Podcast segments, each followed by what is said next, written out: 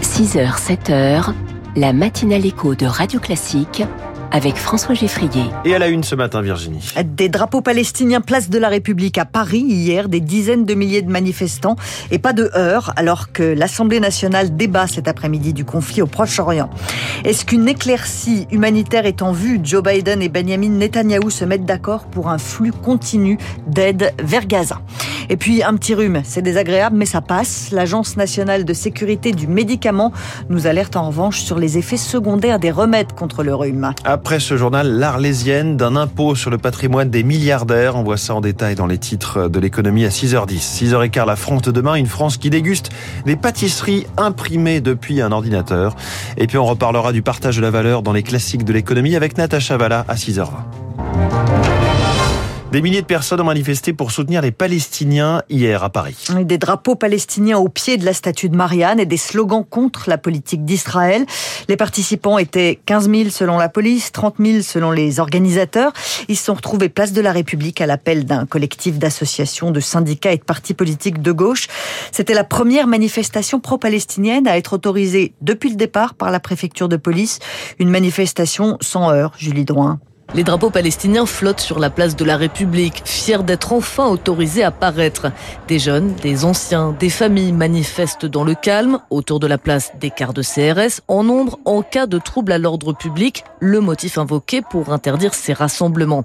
Un signal ambigu selon la secrétaire confédérale de la CGT, Céline Verzelletti. Mais si on ne peut plus manifester pour la paix en temps de guerre, justement, et lorsqu'il y a des situations de tension, mais quand c'est qu'on peut euh, manifester pour la paix Adam a lui aussi été très choqué de cette décision en France, pays de la liberté d'expression. Lorsqu'il y a eu les attentats à Charlie Hebdo, on a défendu le droit de dire ce qu'on veut, même si ce qu'on veut dire pourra être polémique pour quelques-uns. Et par contre, là aujourd'hui, on interdit aux gens de manifester, de dire à haute voix qu'il faut arrêter des massacres ailleurs. On a droit à s'exprimer tant que c'est quelque chose d'humain. Pour Karine, ce droit à manifester permet aussi d'en parler et le conflit israélo-palestinien qui dure depuis 70 ans nécessite d'autant plus d'explications. Même autour de moi, j'ai des amis qui en fait connaissent très peu l'histoire de la Palestine. Donc j'espère que ce genre d'événement peut éveiller un petit peu euh, cette curiosité. Une nouvelle mobilisation pro-palestinienne pourrait être organisée la semaine prochaine à condition d'avoir l'aval de la préfecture de Paris. Parmi les manifestants, Jean-Luc Mélenchon, physiquement place de la République, virtuellement sur son compte X, le nouveau Twitter. C'est sur le réseau que l'insoumis s'est fait le plus remarquer en critiquant sans nuance la visite de Yael Braun-Pivet, la présidente de l'Assemblée nationale en Israël. Elle campe à Tel Aviv pour encourager le massacre, a-t-il écrit. Yael Braun-Pivet s'est exprimée hier soir à l'aéroport Ben Gurion avant de rentrer en France. Ce qui est important, c'est que les populations euh, civiles qui sont aujourd'hui euh, à Gaza soient évidemment, évidemment euh, le moins possible victimes de ce conflit. Mais on sait aujourd'hui qu'elles servent souvent de bouclier humain et que il faut les préserver bien sûr, mais que rien ne doit empêcher Israël de se défendre. Il y a, comme sur d'autres conflits, un attaquant et des attaqués. Et c'est vrai qu'aujourd'hui, je pense qu'Israël a besoin plus que tout du soutien, du soutien international, du soutien inconditionnel des autres démocraties euh, du monde entier. Les débats promettent d'être enflammés cet après-midi à l'Assemblée nationale. À 16h, Elisabeth Borne, la première ministre, va prendre la parole pour redire la position de la France sur le conflit au Proche-Orient. Les déclarations politiques du week-end nous montrent qu'on devrait être assez loin de l'unité nationale.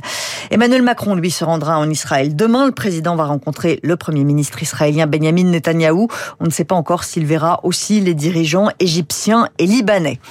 Une petite avancée humanitaire. Joe Biden, le président des États-Unis, et Benjamin Netanyahou se sont entendus pour qu'un flux continu d'aide humanitaire soit déployé vers Gaza. Pour l'instant, c'est plutôt au compte-gouttes. 17 camions hier, 20 samedi. Ça ne suffit pas pour les ONG. Jean-François Corti est le directeur des opérations de Médecins du Monde. Il réclame un corridor protégé et des périodes d'arrêt des combats pour venir en aide aux civils.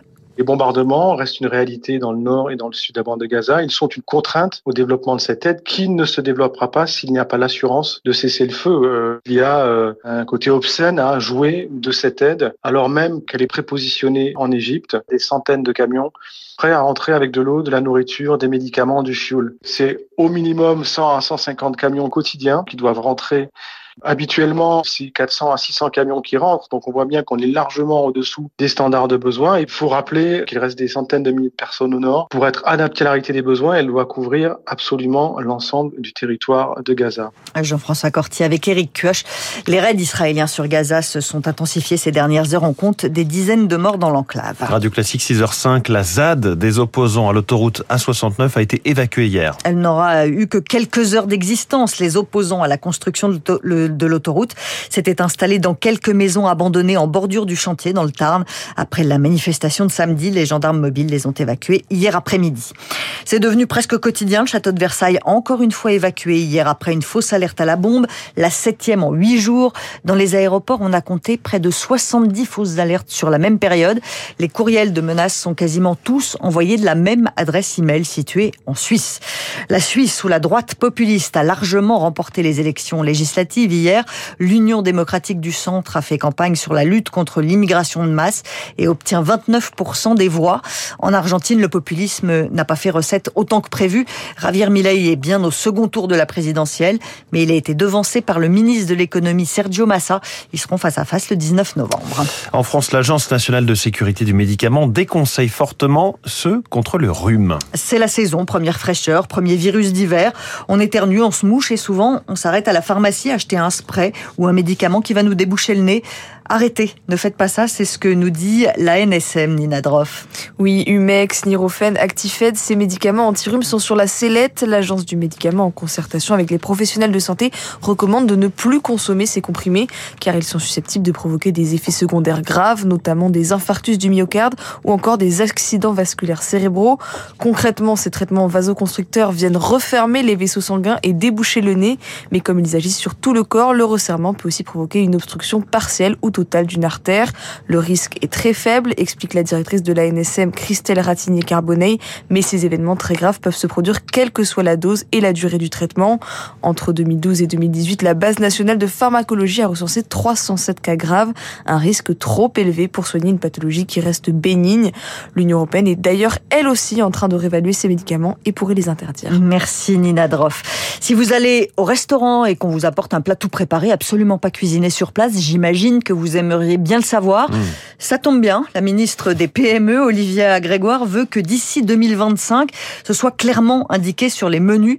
Le projet doit être débattu au Parlement, mais ça risque d'être un peu compliqué concrètement, Lucie Dupressoir. Sur la carte de l'esplanade Saint-Eustache à Paris, une petite maison l'indique tout est fait maison et pourtant. Ici, on a les escargots. Les escargots, c'est pas nous qui les faisons. Mathieu Delagosy, le directeur de la brasserie. On les reçoit et nous, on les met juste au four pour que ce soit cuit et que c'est fait. Donc en vrai, ça, c'est pas censé être fait maison. Lui ne se dit pas contre le préciser à ses clients, à condition de s'entendre sur la définition du fait maison en vigueur depuis 2014. Le fait maison doit être vraiment des produits qui sont travaillés sur place, que ce soit frais ou surgelé, et qui ait une vraie transformation du produit pour euh, embellir le plat ou pour changer le goût euh, là-dessus. Une sauce euh, peu importe. Et non pas comme euh, McDo où on dit que c'est du fait maison parce que les produits arrivent, sont juste transformés et ça donne euh, une mauvaise image du fait maison. Et c'est là tout l'enjeu des discussions parlementaires à venir. Alain Fontaine est président de l'association des maîtres restaurateurs.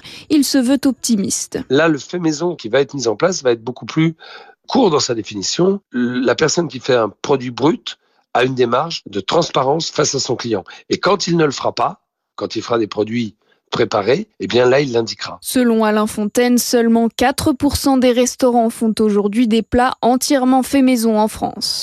Et la spécialité du fait maison à Lyon, c'est la défaite. L'OL euh, battu de buts par Clermont hier soir en clôture de la 9e journée de Ligue 1.